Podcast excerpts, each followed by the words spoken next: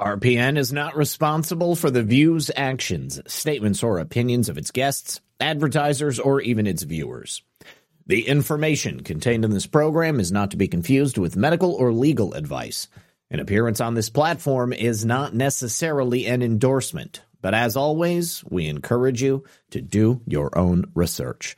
Enjoy the show.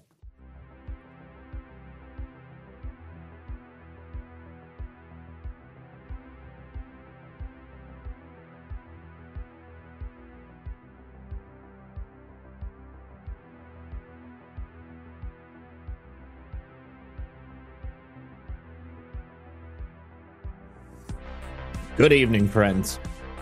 And as always, welcome back to another exciting episode of Red Pill News Live.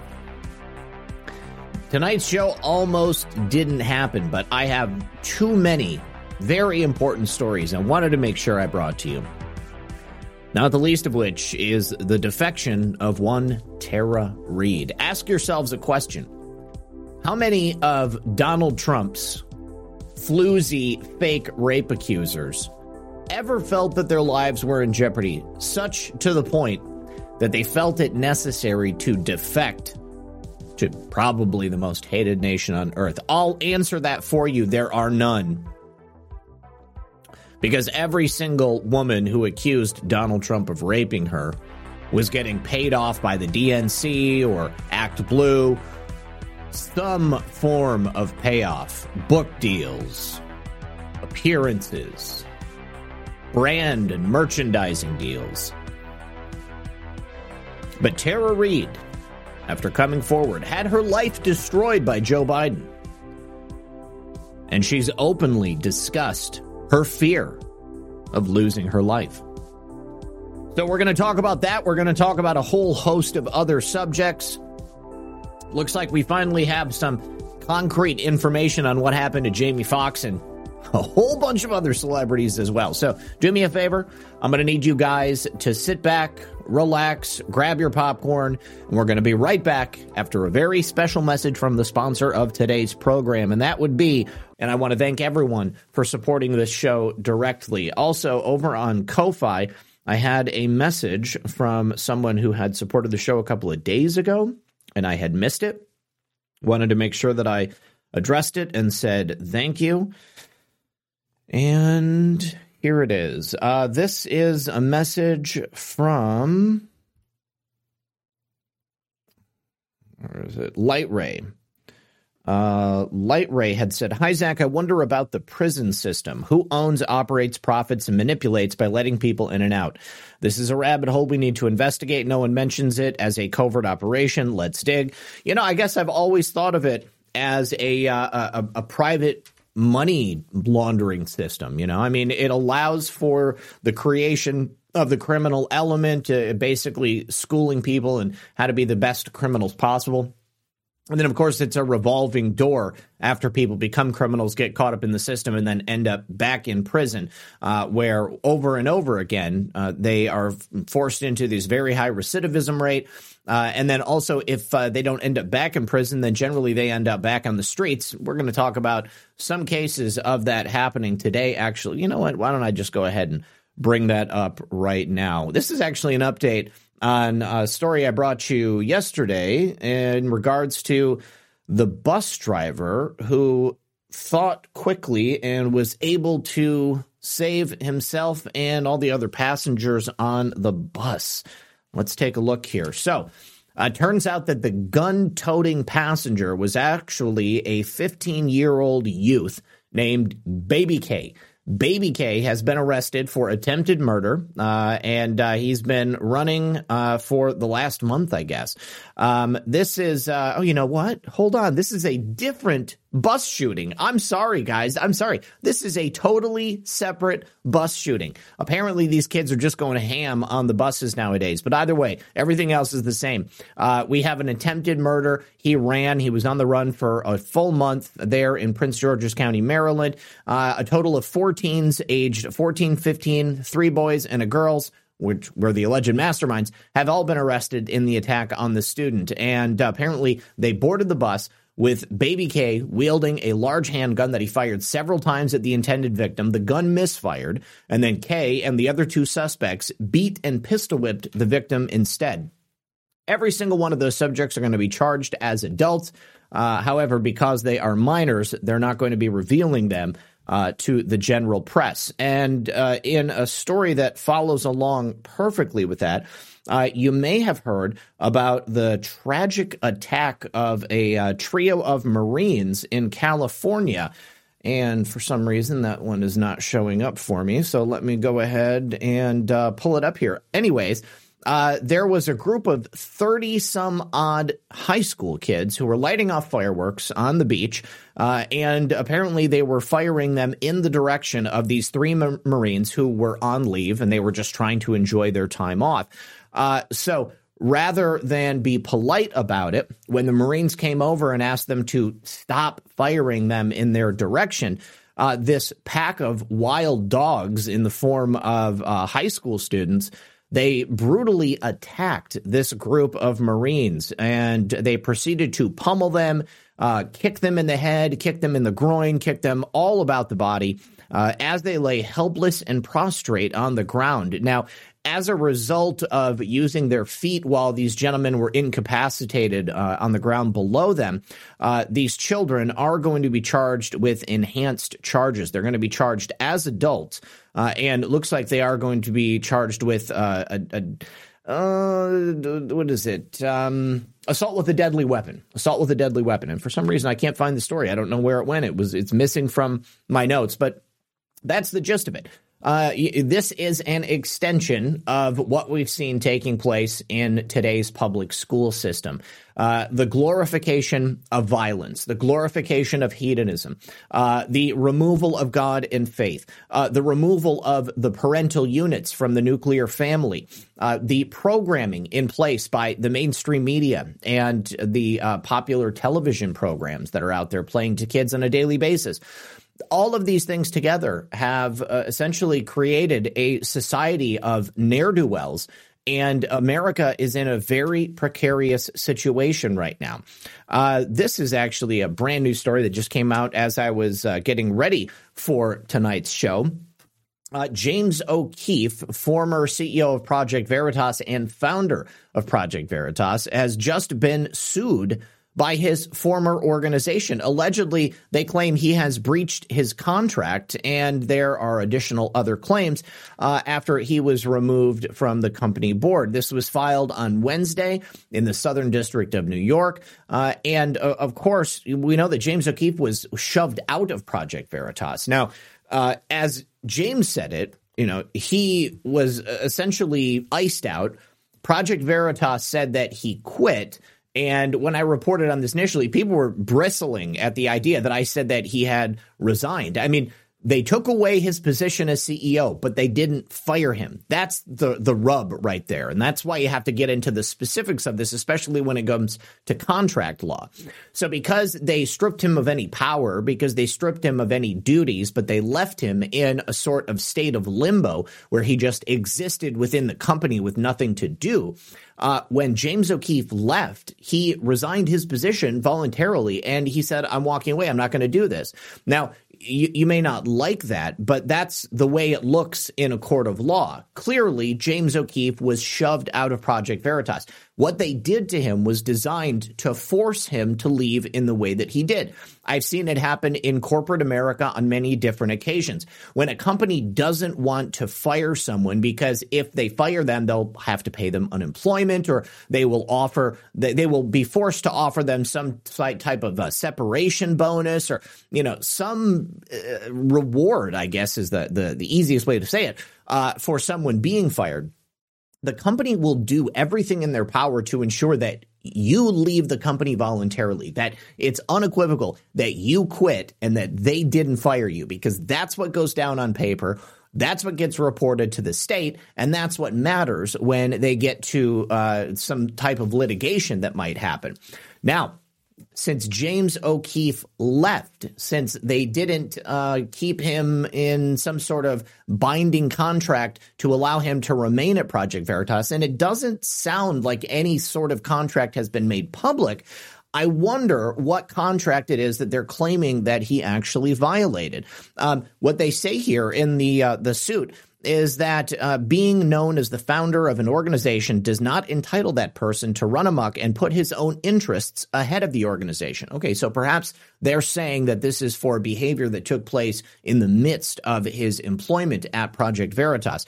Board members became aware of serious allegations. Yes, okay, so if you remember at the time that uh, they stripped James O'Keefe of his power, uh, they uh, they also put out a, a list of uh, kind of like a, a, bullet point of things that they said James O'Keefe had actually done. And, and, I have to be honest, as a business owner, I mean, all of that stuff can be easily explained away. You know, it, it's like when the IRS, we're going to talk about taxes again. When the IRS wants to come after you, they can twist your actions, they can twist your deductions. Uh, if you don't have your records like perfect, they can use anything against you, and mind you, they will. Also, somebody in the comments said something yesterday. I, I love you too, brother. I wasn't suggesting that there should be no taxes. Obviously, government has to fund itself in some fashion, but I think that government is far too bloated. Uh, we have redundancies between the federal and uh, state jurisdictions and we do not need income taxes. Uh, I live here in Florida. There is no state income tax.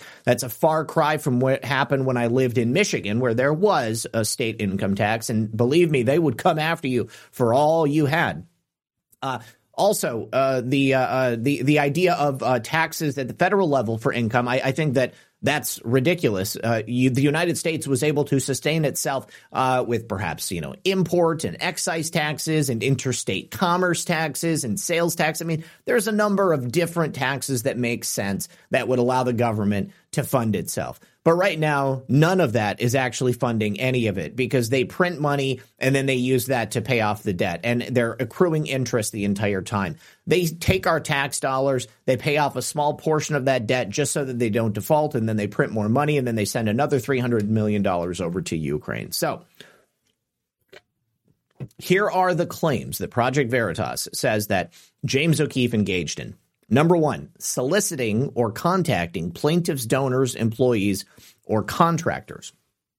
So that sounds like perhaps when James O'Keefe left to create OMG, uh, he probably went back to his former network to see if anyone would rather support him uh, than continuing to support Project Veritas. I don't know about you, but I, I canceled my Project Veritas uh, subscription and I canceled uh, my email notifications for them uh, quite some time ago.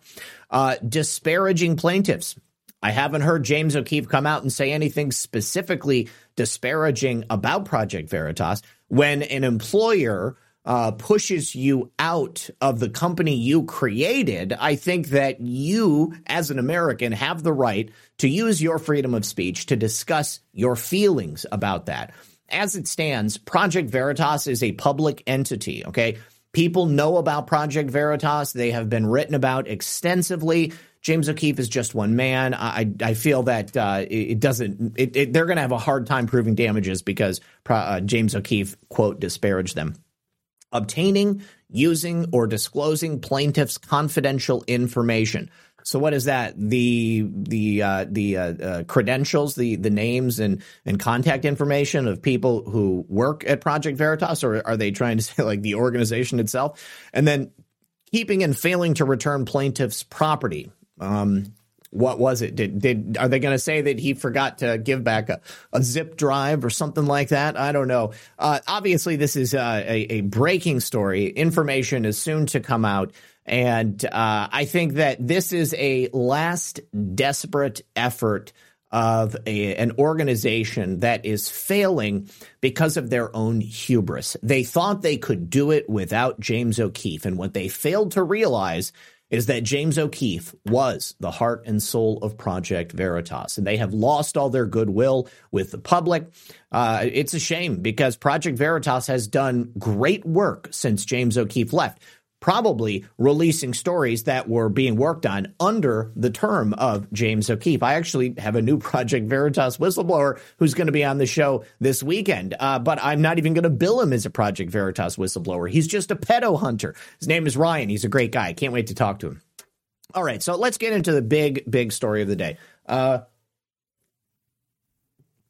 M the painter agrees with me. Very small amount of tariffs. It's all it's needed. If you end the Fed and go back to the original design, I completely agree with you. Thank you very much. Ha, and then Porpoiseful says, "Hi Zak, thank you for all your great work. Thank you very much, Porpoiseful. I, to be truth be told, I have a migraine right now, but like I said, there were just too many things that I wanted to make sure I talked about today. Uh, Joe, thank you very much for that cookie as well. I appreciate it. Uh, and uh, also Project Veritas. Yeah, Project Veritas was the beginning of the boycott season. Isn't that funny? That's right. I forgot. oh, it's very, very true. Very, very true. All right. So Tara Reade. Tara Reade is uh, probably the, the one of the most credible witnesses uh, to suggest wrongdoing at the hands of Joe Biden as anybody that has come forward thus far. You know, we've had a, a, number of government officials, people who have said, "Hey, you know, I, the Bidens were paying to play. The you know, Hunter Biden is corrupt. The Biden crime family, all that stuff." Well, you know, all of that stuff is fine and good, but uh, unfortunately, that's how Washington works. Uh, not saying it's right. Not saying I don't want those people to pay for it, uh, but I think that the people of Washington, D.C. look at the information coming out about the Bidens and they're like, so what? You know, w- we don't care. We're just going to keep doing what we do because we don't care about you. We care about ourselves. We care about our bank accounts. We care about our criminal family dynasties and we care about our lobbying friends. Those are the people that we care about. So you can come at me all day telling me about how corrupt we are, but we're not going to do a damn thing about it. And there's nothing you can do about it. That's the attitude they have. Well, but when it comes to raping a woman, uh, especially in the midst of the Me Too and the Time's Up movement, uh, and now, isn't it funny how all that's uh, uh, kind of uh, uncharacteristically fallen by the wayside? You never see anybody saying Me Too or Time's Up anymore. It was like a fashion fad for a while there. Salty Zero says, Here is five Federal Reserve notes for you, Zak. Please spend wisely. Thank you very much. I appreciate that. Um, what was I saying? Uh, raping a woman. Yeah, just about the worst thing you can do. Uh, I don't care if uh, if you're a Republican or a Democrat. If you are legitimately a rapist, uh, then you're the scum of the earth. You you deserve to uh, you know be drawn and quartered, ha- have your uh, uh nuts tied up with uh, with, with a, a, lasso and hung from a tree. I don't know. Think of something just awful that you could do to somebody like that. Well, uh, Tara Reade had a, a very believable, a very heartfelt example of her assault at the hands of Joe Biden. And if you'll remember, I believe it was like a month ago or so. Uh, she had put out a tweet suggesting that if anything happened to her, if she, uh, you know, happened to die, uh, then it wasn't at her own hand. It would have been at the hand of Joe Biden. Now, that is a stunning, stunning admission coming from a woman who already made uh, credible claims against the current resident of the United States of America. So imagine what the Bidens have done over the years to keep themselves in power, to uh, stop people from exposing them. If you think that the Biden family hasn't killed anyone, then, you know, I just refer you to the Clintons, okay? Like, that's also how things are done in Washington, D.C. Problems go away. Uh, because they've got the feds working for them. They've got the CIA at their beck and call. Heck, they can probably call their boys at Mossad get them to come over here. It doesn't matter if it's Purim. We need this person murdered. That's what happens with these people. They are seriously sick. They are the scum of the earth. So I don't blame Tara Reade.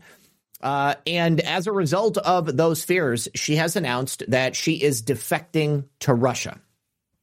Now, Russia is probably the only safe place you could go on planet Earth where the United States could not come and get you if they wanted to assassinate you. So I understand. Um, however, this causes a couple complications. First of all, Tara Reade announced this on a Russian state media program where she was being interviewed by Maria Butina. You may remember Maria Butina as uh, a subject of the Mueller investigation. Uh, she had uh, been the subject of U.S. sanctions, uh, and uh, she is uh, not very popular among the D.C. elite. But she appeared on this program, and Tara Reade said, I'm still kind of in a daze a bit, but I feel very good.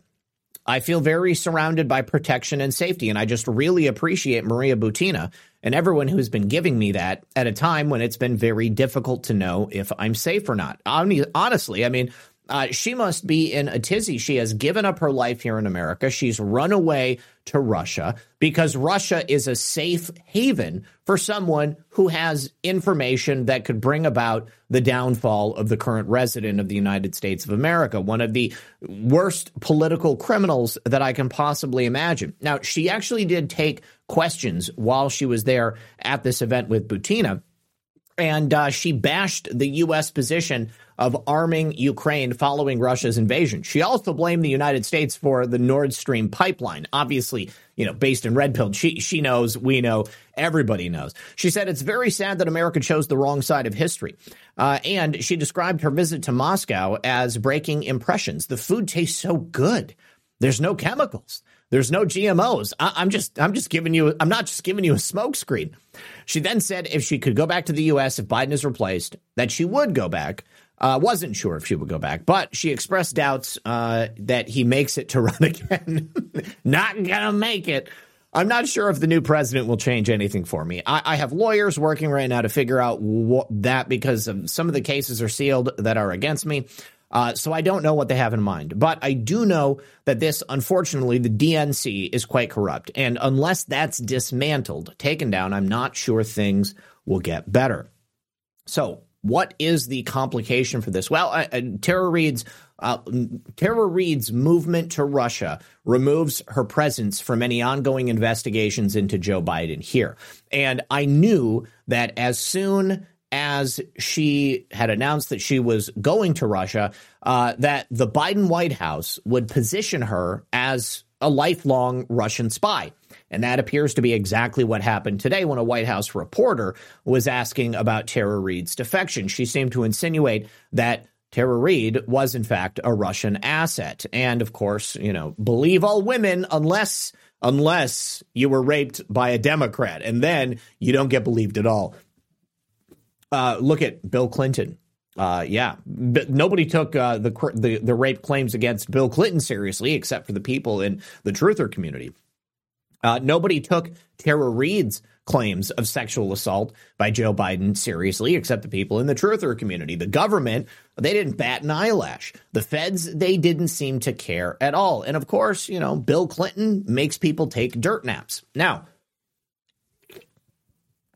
the fake news media launched upon this opportunity to suggest that Tara Reade had been a long time Russian asset. She uh, CBS News's uh, Nancy Cordes had asked John Kirby, you know John Kirby, he's the uh, State Department spokesperson, uh, asked about Tara Reade. She said, She announced yesterday she is seeking citizenship in Russia and feels safer there.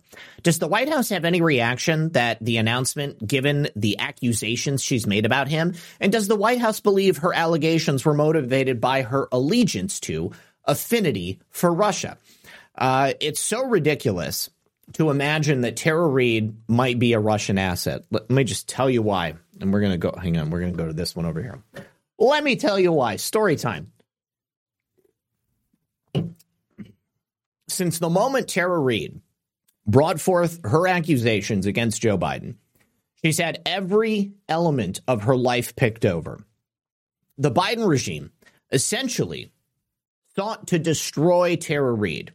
Uh, they wanted to destroy her career. They wanted to destroy her life. They wanted to destroy her relationships. Uh, certainly, they wanted to discredit her, uh, and uh, they made sure that the media and the press would not take her allegations seriously. Uh, which, of course, allowed Joe Biden to just do whatever the hell he wanted to do, whether it was, uh, you know, farting and chewing gum at the same time or uh, falling asleep at luncheons for European dignitaries. But either way, Tara Reade's entire life was already looked at by the mainstream media. Do you honestly believe that if she was a Russian asset, uh, that that the uh, the government and then the press would not have already known about it. Uh, don't you think that as soon as Tara Reade said Joe Biden raped me, that the feds immediately started looking into her life and saying, where can we pick this woman apart and how can we destroy her? You better believe they did. And if they would have found anything like that, they would have given it right over to the mainstream media, and it would have been front page news at CNN and MSDNC and all the others. Uh, but that didn't happen because Tara Reade is an American. She was born in America, and uh, she had the unfortunate luck of working as a Senate aide for Joseph Robinette Biden, where he raped her, raped her in the halls of Congress. So, Joe Biden, you are a piece. Uh, hang on. Why am I not seeing the foxhole chat on there? Okay. Copy. There we go. Okay. A uh, couple of things I see over here. First of all, yeah, Spike. Russia. Russia isn't the bad guy. You know that's the thing. They're they're not the bad guy. But NATO needs a boogeyman. Uh, the United States needs a boogeyman. Uh, think about it. Uh, for for many years, it was straight up communism. Uh, communism was going to end, and so what did they do? Uh, they brought in the war on drugs. Well, then you know the CIA was profiting handily from that, but we needed something else, and so then they brought in the war on terror, uh, and then they brought in the war on Russia and they needed to create Russia as this uh, larger than life character on the world stage, uh, a nation that could be a successful foil for the United States of America. I think that, you know, if you go back and look at Barack Obama's time in office, I mean, it's clear that no matter what barbs were being traded in uh, the foreground, um, Barack Obama and Vladimir Putin had a working relationship behind the scenes you know, perhaps Russia benefited from the antagonistic relationship with the United States as much as the United States benefited from the antagonistic relationship with Russia. But at the end of the day, they both left their own shit alone. They didn't try to destroy each other. And that's where things have taken a dark, dark turn. Because I, I know that the United States has probably a more sophisticated military, but they have more sophisticated technology but no longer do we have superior numbers. No longer do we have uh, superior soldiers. I mean, take a look at what exactly has happened uh, to our armed forces, and uh, you'll see what I mean. I mean, military readiness is you know the worst point it's been in decades. Uh, Russia, of course, is in, embroiled in the midst of uh, a proxy war in Russia, excuse me, in Ukraine. Um, but I still think that they have more missiles than anybody else can possibly imagine.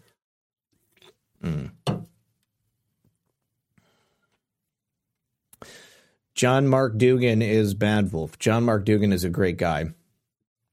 Uh, let me see. Liberty Bells says, "Take care, Zak. We, I've, to- I have you and all. Do- we love you and all do you do. Thank you very much. Appreciate you."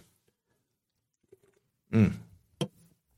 So, I don't blame Tara Reade for going, but I'm worried about the characterization of her and uh, her fight against Joe Biden. Clearly, the the White House and uh, their proxies in the mainstream media they're going to launch upon that, and they're gonna.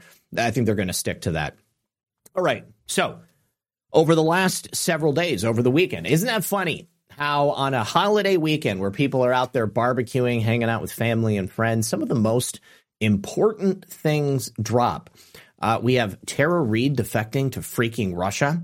And then we have brand new Epstein emails, troves of never before seen emails, along with additional calendars, uh, which give us uh, a never before seen insight into Jeffrey Epstein's network of the rich and famous, which may or may not be a network of pedophiles. But, you know, uh, great minds think alike, they often say and uh, birds of a feather flock together. And that's probably a little bit more uh, adequate uh, description there. But it includes people like Chris Rock, Peter Thiel, Richard Branson, and Arena Shake. I'm not familiar with who Arena Shake is, but the documents so, show that that basically Jeffrey Epstein never stopped talking to the most wealthy and uh, and and and privileged people on the face of planet Earth Earth for years after he served over a year in a pretty cushy work release jail situation uh, for uh, essentially pimping out underage girls. So these emails were revealed to the Daily Mail, uh, hundreds of pages in the file, uh, so we haven't even seen all of them. Um, but among the revelations, we learned that Epstein appeared to know personal details about the marriage of Bill Gates and his ex wife, Melinda. We learned very recently that Bill Gates most likely was being blackmailed by Jeffrey Epstein. We also have a connection to magician David Blaine, as well as uh, uh, who had numerous dinners with Jeffrey Epstein. Now, I don't know that David Blaine did anything wrong, but he is a New York guy, isn't he? So it stands to reason that perhaps he had uh, maybe a closer association with Epstein than somebody who lived in, on the other side of the country. Essentially, it's uh, uh, more of the same, more of things we already knew presidents, prime ministers, royalty, famous people. Only this time, these are names not previously linked to Epstein and uh, we have copious communications between them. Uh, and uh, let me see, who else do we have here? Uh, after Jeffrey Epstein got out of prison uh, and was uh, labeled a sex offender for the rest of his life, he, he, was looking to rehabilitate his image. And so he contacted dozens of powerful people uh, asking for meetings. That includes that woman, Irina Shayk. I, I don't know who she is. Chris Rock, Wendi Murdoch, and and then, of course, Richard Branson. Wendi Murdoch, I believe, is somehow related to Rupert Murdoch, maybe um, Rupert's wife or maybe one of his children. Um, Peter Thiel uh, who was uh, Palantir's Peter Thiel. Also, uh, wasn't he half of the uh, founders of PayPal with Elon Musk? Uh, we also had Sean Parker, who was uh, one of the earliest investors in Facebook, an artist by the name of Jeff Koons. Of course, JP Morgan chief executive Jamie Dimon, which is interesting because Jamie Dimon claims that uh, he did not have any conversations or knowledge about Jeffrey Epstein as a client. He just testified to this. And it was refuted by the testimony of Jes Staley, who was the JP Morgan executive who brought Jeffrey Epstein in for JP Morgan to do business with. Uh, and they are all currently getting sued in the Virgin Islands for profiting off of the child trafficking that Jeffrey Epstein was engaged in. So Jes Staley left this chase at one point. He went on to, to run Barclays, and, and now he is a defendant in this lawsuit. But it's it's interesting that we have Jamie Dimon completely denying uh, any relationship with Epstein. But then uh, we also, at virtually the same time, discover that he had meetings planned with him at the very least. So uh, these files are, are, all part of that Virgin Islands case. And uh, it's interesting that it took this case right here to finally bring this stuff out. Um, we had, uh, of course, that notorious black book of contacts, which we've seen before. We've seen the flight logs. I want to see these emails. I, I, want these emails to be revealed publicly. Now, I'm not certain what the FOIA uh, request uh, information type uh, information requests are, are, like in, in the Virgin Islands. Um, but maybe that somebody out th- out there knows about that. Maybe you can help me out with that uh, because I will certainly do whatever I can to finally uh, get it. Of course, Prince Andrew and his relationship with Jeffrey Epstein uh, is um, is even more solidified uh, Andrew uh, was used at, by Jeffrey Epstein at J.P. Morgan Chase uh, to uh, try to to uh, attempt to sway other wealthy individuals to try to let Jeffrey Epstein work with him. Um, apparently, he was trying to get J.P. Morgan Chase to work with Bill Gates on a $100 million fund for elite donors. Uh, that was uh, uh, for a meeting that was going to take place in August of 2011. Now, as far as I know, Bill Gates has never admitted that before. Uh, we also have an email to Jes Staley, the man who just testified, uh, and senior banker Mary Erdoes. Uh, in that email, Epstein said that investors were wary of the bank because it was a quasi US government arm. Epstein wrote, I am also aware JP Morgan has a colorful array of clients, so a client relationship is much less problematic than an institutional joint venture. That's kind of interesting. It sounds like JP Morgan Chase is having conversations with Epstein uh, about how to kind of skirt the law. Epstein says people are worried about JP Morgan Chase because they're too close to the government. Maybe that's true. But at the same time that they're super close to the government, they're still doing business with some really scummy people. Epstein in uh, is the case in point right here. Uh, now, this email right here continues. Among the wealthy men that Epstein reeled off was, of course, uh, Prince Andrew.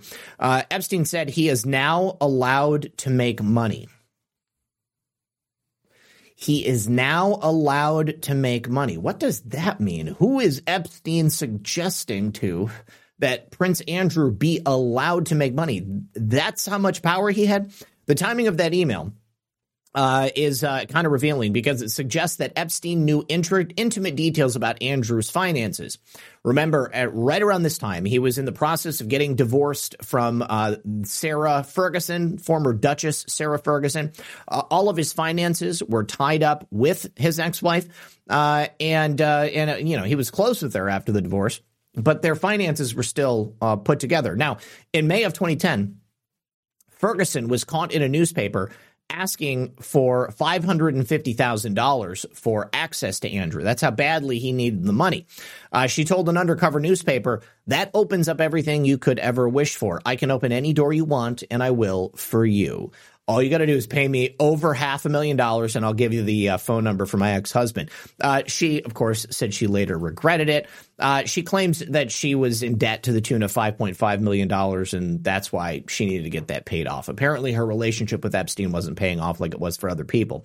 Um, also, uh, looks like there was uh, an agreement uh, that Epstein paid $17,000 to Sarah Ferguson's former PA, Johnny O'Sullivan, which helped to stabilize her finances. We also find in the emails uh, that JP Morgan, the email to JP Morgan came a month after that announcement, which made it clear that Andrew had discussed this and Ferguson's financial situation in depth with JP Morgan. And then in March of 2010, Epstein's assistant wrote, I still need to try and schedule for the Duchess for Tuesday or Wednesday. Uh, and I have emailed her assistant, Amanda. The assistant, Amanda, appears to be Amanda Thirsk. She worked for Prince Andrew for many years. Uh, and, and Epstein replied, Duchess anytime. Of course, he's going to make time for Sarah, Duchess of York. Um, so yeah, uh, just basically it continues to solidify the relationship between many of the people that we already know. But with hundreds of pages of documents being included in this, we haven't seen those yet. Uh, of course, David Blaine and Chris Rock might be people that uh, are, uh, are, are surprising to hear about. Uh, but uh, we see from the emails that David Blaine stopped by for dinner with uh, Jeffrey Epstein. Uh, Jeffrey Epstein was also having dinner with a futurist by the name of Pablo Holman, probably one of his uh, uh, uh, uh synchronicity buddies. Also, Jessica Joffe, who appears to be the actress of the same name. I'm not not familiar with her.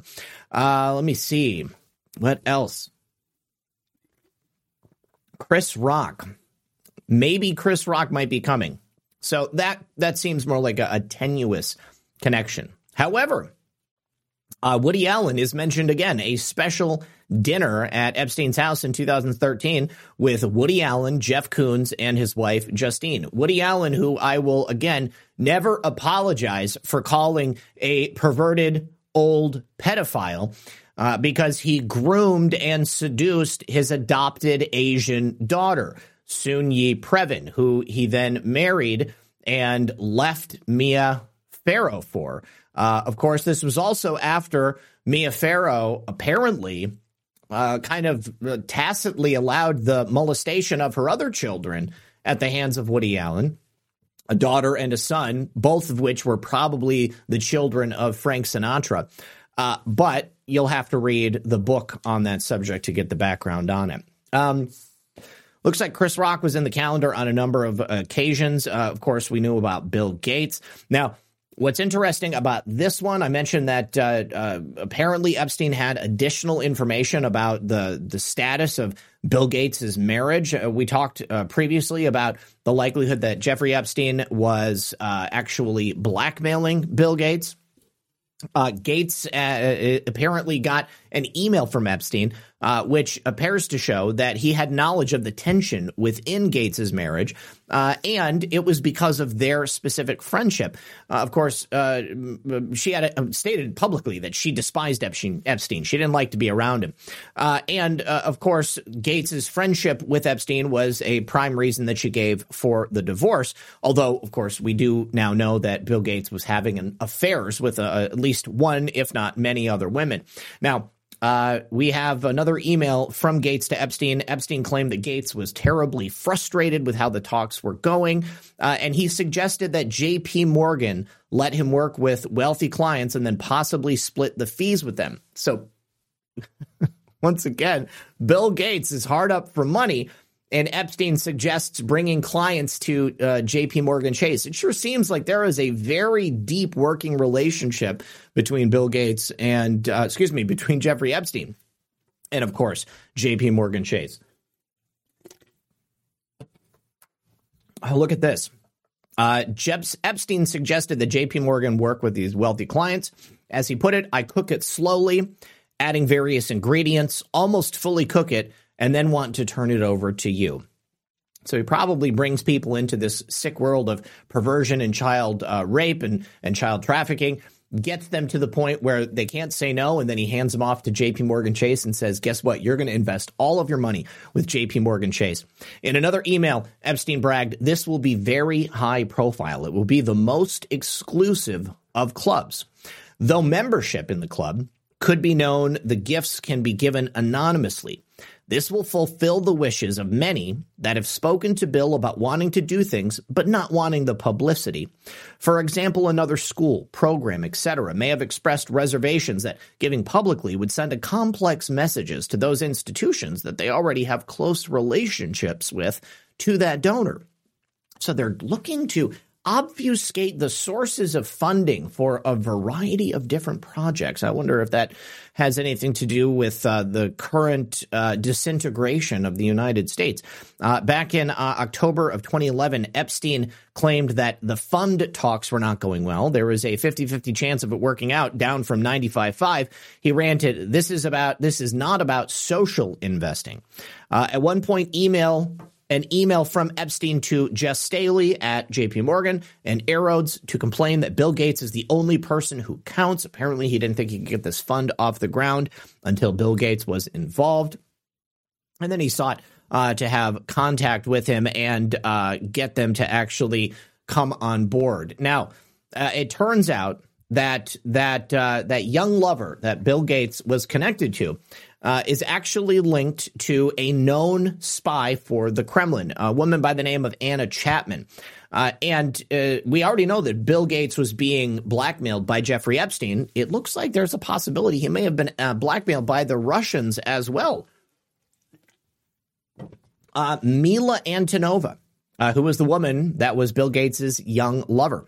Um, now, in this article, we have evidence of a link between Antonova and that Russian spy I mentioned, Anna Chapman. And we also learn that Jeffrey Epstein tried to leverage his knowledge of Gates' relationship with Antonova in order to compel him to invest in that charitable fund that has been revealed in those emails we were just discussing. Uh, so Mia was 30 years his junior, 30 years younger. Looks like this is her right here. She looks like a little boy. Look at those hips.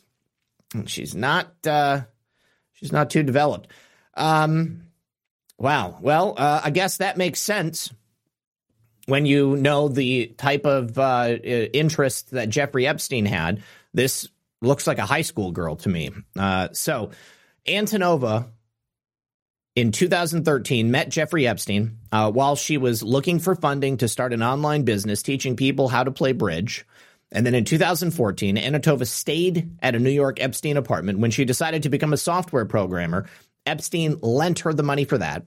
And then in 2017, Epstein emails Bill Gates asking him to reimburse him for the cost of those fees because he said, You're having an affair with this woman. And if you don't, I will expose it.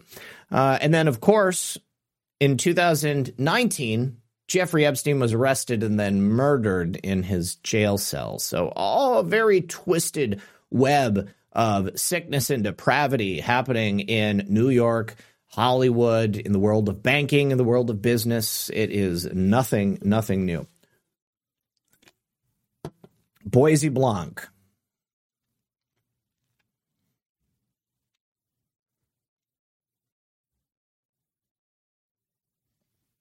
Boise Blanc 89, thank you for that cookie. Uh, two cookies, actually. Appreciate that. All right. Uh, beautiful disaster. You that makes me mad, these kids. Yeah, I think it should make everyone mad. You know, uh, I, I feel like when you discuss something as as horrific and traumatic as this, you have to be as brutally honest as possible because it needs to create rage in people. It needs to build up that visceral just anger that you feel when you understand what truly happened. You know, using soft language to describe uh, the way a, a, a, child was molested by an adult uh, or groomed or taken advantage of. You know, you, you don't want to do that. Uh, you don't want to make it out to be anything other than what it is. It's a crime. It's a heinous, heinous crime, and it's a crime that uh, many people never recover from. Uh, and oftentimes, those people will end up growing up. Well, not oftentimes, but at times, people will grow up after they've been abused and they enter what's called the cycle of abuse. They, they become abusers themselves. It's a tragic, tragic thing. And my heart goes out to anybody who was caught up in what Jeffrey Epstein was doing, especially when they were kids. Imagine being one of those young girls, 14 year old girl. You're making $2,000 at a time to come over and uh, you know, give Jeffrey Epstein a naked massage. And he says, I'll give you another $2,000 if you go bring a friend over. Okay. Well, you know, nothing particularly as heinous has happened yet, but you know you're doing something wrong. But $2,000 is $2,000 to a 14 year old girl. Uh, those girls don't have the mental capacity. Those boys don't have the mental capacity to understand exactly what it is they're doing. And somebody like Jeffrey Epstein is going to use his money, his power, his privilege, his access to the most powerful people on planet Earth to get what he wants out of these kids. And that's exactly what he did. So, Jeffrey Epstein, I hope you're burning in hell right now. All right. So, speaking of pedophiles, I have some more stories about Joe Biden here. Um, John Kirby, who I mentioned earlier in the show, uh, was uh, asked point blank about Joe Biden's bribe allegations, uh, the whistleblower charges, uh, also. Uh, the fact that the majority of Americans believe that Joe Biden is corrupt. Uh, let's. I'm just going to go ahead and play this for you. This is from our friend Carly Bond. Uh, John Kirby denying that the Biden crime family is press officer. That the Biden crime family is a crime family. Let's listen. In person, uh, the press office. You can ask it to I'll, well, I'll, I'll, take that question. Why don't you ask? Okay, all right. I'll, I'll go to the second one. I'll ask you the press freedom Korean, and uh, John, I'll ask you the international polling question. Uh, there have been many developments in the House investigations into the First Family's international business dealings recently. Uh, there's one committee trying to get an FBI file alleging that President Biden took bribes. There's another IRS whistleblower who's alleging there's a cover up in the investigation. Amid all of this, there was a Harvard Harris poll this month that found that 53% of the public, including a fourth of Democrats, believe, quote, Joe Biden was involved with his son in an, in an illegal influence peddling scheme. Uh, there's, of course, evidence that the president interacted with his relatives, associates from China, uh, Mexico, Kazakhstan, Russia, and Ukraine. Uh, so, what do you say to the majority of Americans who believe that the president is himself corrupt? Okay, before we hear John Kirby's reply, he really laid it on there. These are things that we've been discussing and we've been trying to raise awareness about for years now. And here, a White House press secretary, excuse me, a White House reporter asking a press secretary about the allegations that we know to be true that the rest of America is now just finally starting to learn. The truth is seeping out. This, my friends, has been the goal all along to inform and educate the American public and force them to admit the criminal actions of the people who call themselves the leaders of this nation. What did John Kirby say? What do you think?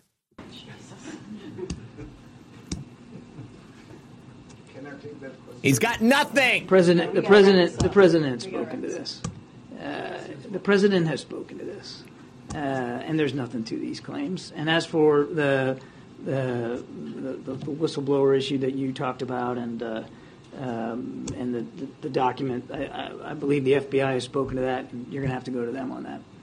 All right, let's go. Uh, let's go. Run, run! No more questions. Yeah, the FBI has spoken to that.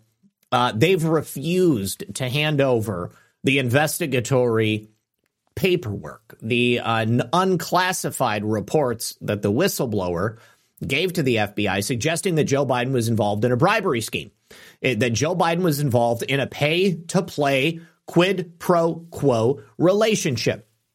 The FBI is now being held in contempt of Congress for refusing to give that information over. John Kirby the American people are not stupid. We didn't vote for your resident. The majority of American people didn't vote for your resident. 80 million people did not vote for Joseph Robinette Biden. Many dead people cast ballots in Joe Biden's name, but even many of them, I don't believe, were even filled out by hand. I think that was uh, electronically printed and signed. There are not enough people on planet Earth to elect Joe Biden to the office of the President of the United States. The people of this nation have witnessed firsthand the wholesale destruction of our country at the hands of an illegitimate leader. And John John Kirby, history will remember you as the man who sat there and defended the actions of the indefensible. John Kirby will not be remembered fondly in history. And I don't blame you for running away, John. I don't blame you. Because in the same way that Tara Reade was worried about losing her life, forcing her to run away to Russia, I bet you your life would be in danger if you were to answer a question like that honestly. Now, good news on the Kevin McCarthy, Joe Biden debt negotiation plan. Uh, in the Rules Committee, which is the committee that that that agreement has to be brought to before it can be brought to the floor for a full vote of the House, uh, it passed seven to six. It nearly, nearly was not allowed out of committee. So clearly, there are good people that are on there. Now, also, I want to address this. Somebody in my chat yesterday or in the statements in the comments said, "Oh, Republicans are." communists and Marxists, and Democrats are communists and Marxists. I agree with you in uh, the spirit in terms of the parties, the monolithic entities known as the RNC and the DNC. They do not represent the people. They are interested in a whole sense. Uh, uh, uh, uh, they are interested in maintaining their own personal power and uh, this power sharing agreement that they have with each other. This is the uniparty. But within the Republican Party and within the Democrat Party, I think that there are certainly good people and there are American patriots. Uh, as we've seen, there have been Democrats who uh, were lifelong Democrats. They left the Democrat Party to come over to the Republicans. It remains to be seen how they're going to vote on an issue such as this. But all day, every time I looked at the story and updated it, the number of Republicans who are good Republicans, who are good Americans, even more specifically, the number of them that were not going to support this bill were increasing. Currently, we stand at 45 Republicans uh, who stand with the people of the United States and will not be supporting Joe Biden and Kevin McCarthy's flawed uniparty bill. Uh, let's take a look at some of this information here. Not the same. What we asked for $1.5 trillion in Congress oversight on how the government regulates the American people, lower energy costs, and efficient regulations passed by the House in H.R. 1, common sense work requirements in Medicaid, SNAP, and TANF, getting rid of the $80 billion for weaponizing 87,000 IRS agents, removing Biden's unfair student loan bailout that hurts debt free Americans like veterans and blue collar workers, a $131 billion spending cut returning to pre COVID spending levels, and a cap on growth for 10 years. What did they get instead? Well, instead, they were uh, uh, allowed to spend an additional $4 trillion. This keeps fully intact the IRA subsidies for leftist Green New Deal projects that benefit the pockets of rich elites and the Chinese Communist Party. Also, they kept Joe Biden's student loan bailout. That is going to hurt debt free Americans and benefit those in higher education. you know, I, I, I, uh, I had somebody tell me that they were no longer going to watch my show because Joe Biden announced this uh, debt forgiveness program. I've been I took student loans out because I, I went to uh, to college and I went to grad school, but I've been paying them off ever since I got out of grad school. And uh, at this point, uh, nobody in the right mind wants to take part in something like this. You know, if you end up getting this student loan relief, then the only way you're going to get it is because you apply for it. So if you don't want to add to the uh, heartache of Americans who uh, have not chosen to get student loans and go to college, you don't have to. I just want to put that out there. Uh, also, uh, they are giving more power back to the executive branch and uh, taking away regulatory frameworks. Uh, also, weak work reforms and no security at our southern border. They are funding 80% of the IRS those 87,000 agents, which of course are going to target American families and the working class, and then more deficits, more government spending, more bureaucracy. We have an opportunity here to stop all of these things from happening because we have a majority in the House. But the fact that they're all going along with it should tell you everything you need to know about who actually is working for the American public.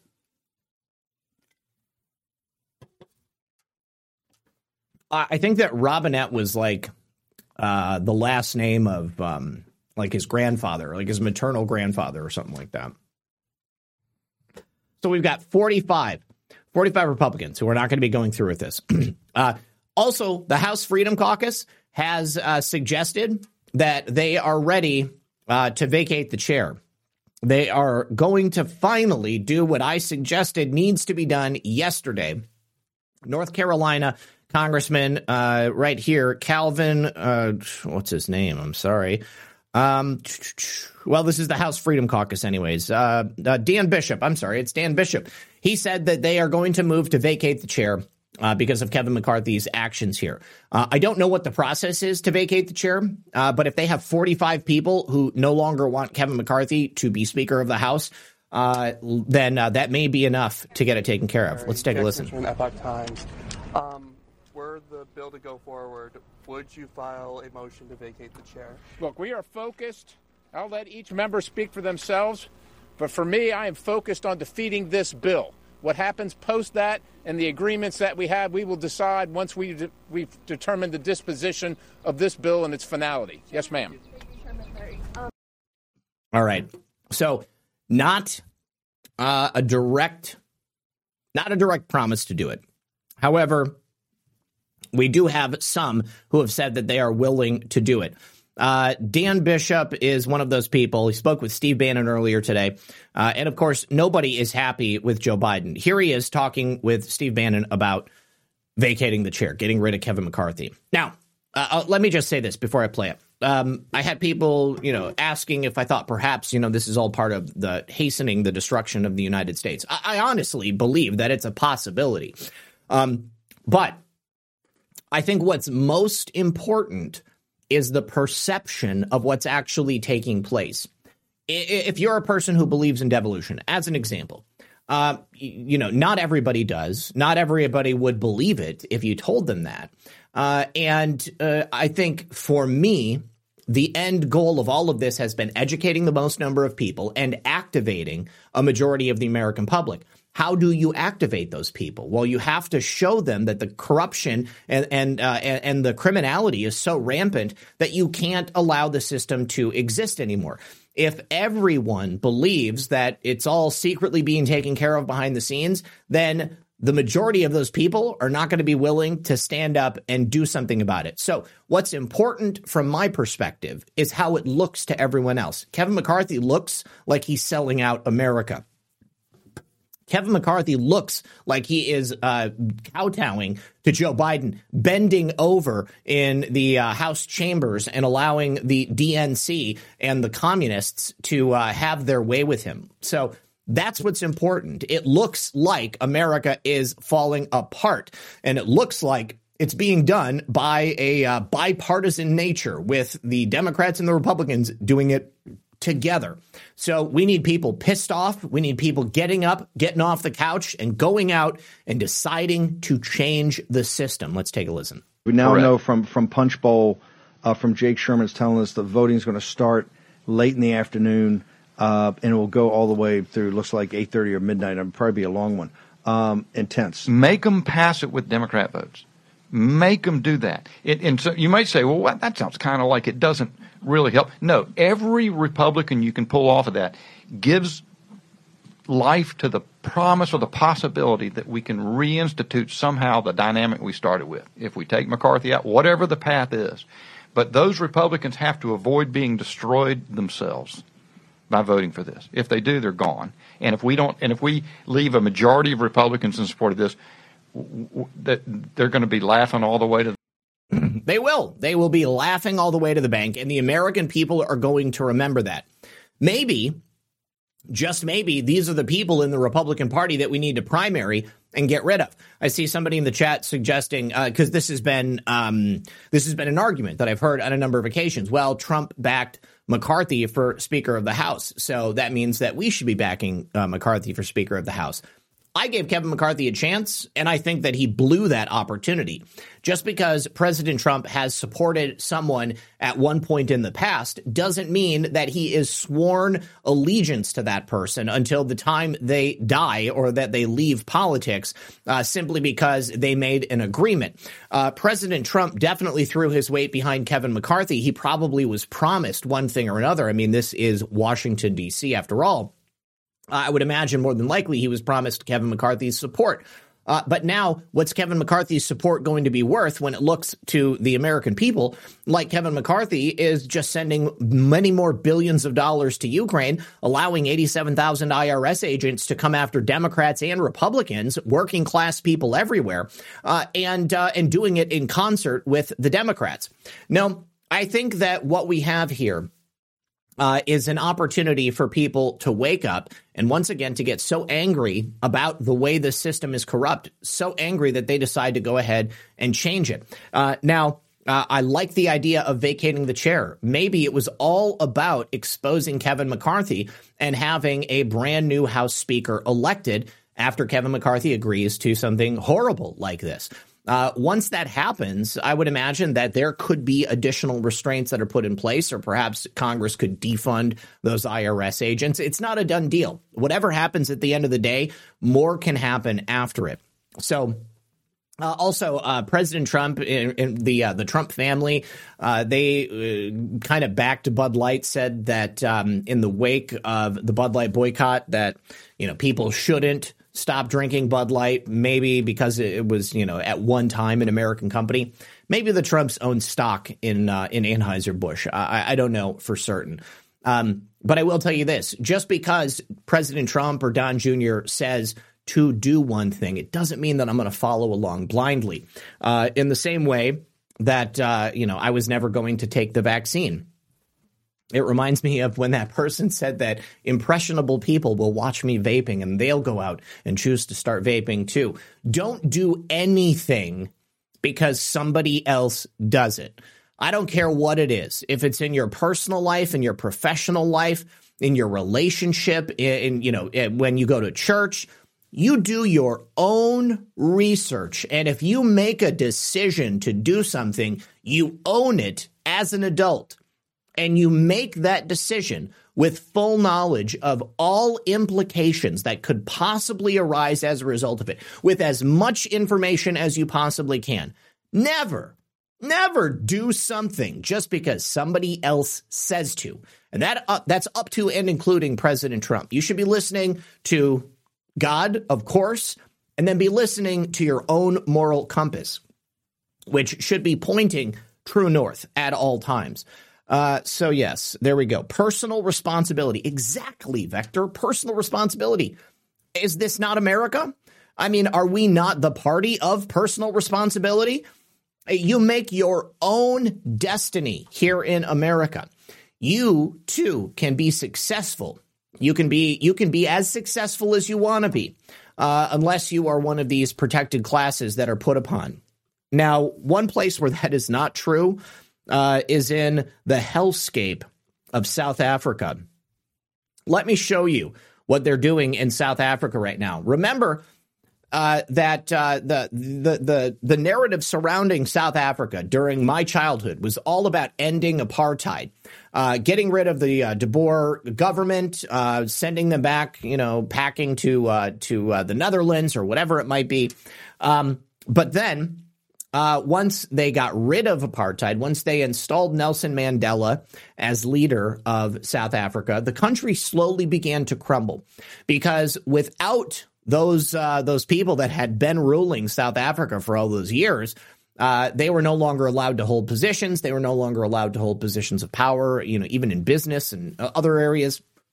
And they instituted a sort of uh, a racial hiring scheme. They they started giving all of the jobs to the uh, indigenous uh, black South Africans. They they took away farms. They gave it to people who were not farmers, and they didn't know how to manage that land, and uh, everything has collapsed. They pushed white people into ghettos, and uh, they essentially started treating them just as poorly as black Africans had been treated at one time under the apartheid government. Well, now guess what? They have actually reinstituted a form of apartheid it forces companies in South Africa to ban non black Africans from employment. That means that white Africans, white Africans are not going to be allowed to hold jobs or uh, any type of employment at companies. Many white South Africans, as a result of this, are just going to be forced to leave the country uh, because of this latest uh, uh push to reinstate apartheid. It's one of the most astounding things that I've ever seen. Uh, it shows that the people of this nation learned absolutely nothing as they were being subjugated. And you can take a look right here in the United States of America, and this is exactly what they're trying to do here. They are creating these protected classes and removing white people from any sorts of protection. It can't be racism if it's against a white person. Can't be violence because that white person holds all of the power. Can't be intimidation. Can't be this, can't be that. It is perfectly permissible here in the United States of America to attack, murder, kill, rape white people because that's the type of message they want to send. They want the United States to turn into a South African debacle. Mark my word, my friends in certain places, they are going back to segregation. It is remarkably similar to what they're doing here in South Africa. Uh, the people who are running South Africa are totally racist, and they have uh, essentially forced millions of South Africans, white South Africans, out of the nation uh, in just the last decade. Let's go ahead and take a look at what they're calling reverse apartheid, reverse racism. This is Coronation Park, a squatter camp in Krugersdorp, South Africa. Although impoverished blacks in the region far outnumber their white counterparts, this camp is one of a growing number of townships populated mostly by Afrikaners, white South Africans. In the 19 years since the fall of apartheid, more and more whites are coming face to face with poverty and social meltdown. I'm sorry, it's racist. I'm not a racist, but the blacks comes first and then the whites. And even highly qualified whites don't even get a position in South Africa. A controversial affirmative action policy sees blacks take precedence over whites on the job market, giving some people little choice but to move into tents and caravans in camps such as this one. Apartheid was a problem, uh, but this is the only country in the world where the majority has got affirmative action. America's got affirmative action, everybody's got affirmative action, but this is the only country where the majority's got affirmative action. Post apartheid governments have struggled to achieve redistribution of wealth and economic growth, and formerly comfortable Afrikaners see themselves as victims of reverse apartheid. In spite of this, white South Africans still control most of the country's economy. Reverse apartheid is the same as apartheid, okay? They are they are discriminating against a different race. They are just discriminating against the race who had previously been the discriminator. Silverback 1983, good to see you, buddy. He says, What's up, Red Pill? Keep up the great work. I need the name of that gun t shirt company again that you were wearing when I met you at GART. I believe that would have been Retro Rifle. That's who I'm wearing right now. Every single one of my button up shirts has uh, Second Amendment messaging hidden inside of it. See if you can find it next time I'm uh, big on screen. But yes, every shirt has a gun in it, and it's retro rifle.com. Uh, now, don't tell everybody that because those shirts sell out fast, and uh, you know that I uh, like to be able to wear them myself. All right. Uh, so, you guys, we're actually going to end it there because I have to get ready for my show tonight with Brad. We're going to be talking in depth about the history of defections and spycraft uh, that has been ongoing between the United States and, and Russia for the better part of a century now. Uh, so please join us tonight as we dive into that discussion. Uh, I don't think that there. Oh no, there are a couple of thank yous. Um, Boise Blanc, thank you again. Sean Joe, thank you. Porpoiseful, thank you. And then who cares? Uh, says high five, Zak and RPGF. Robinette, the last name of his maternal grandmother. That's what I thought. The last name of his maternal grandmother. All right, you guys.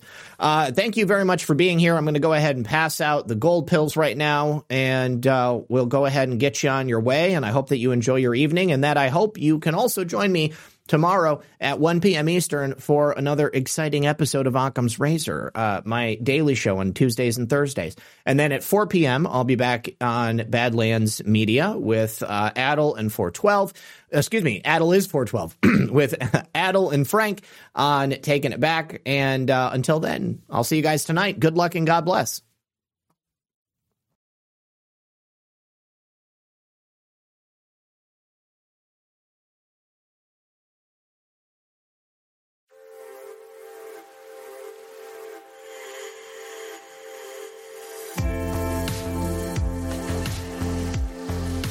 Please don't forget to hit that like button. Please, really, I need the likes. Hit the like. Thank you, thank you. Bye.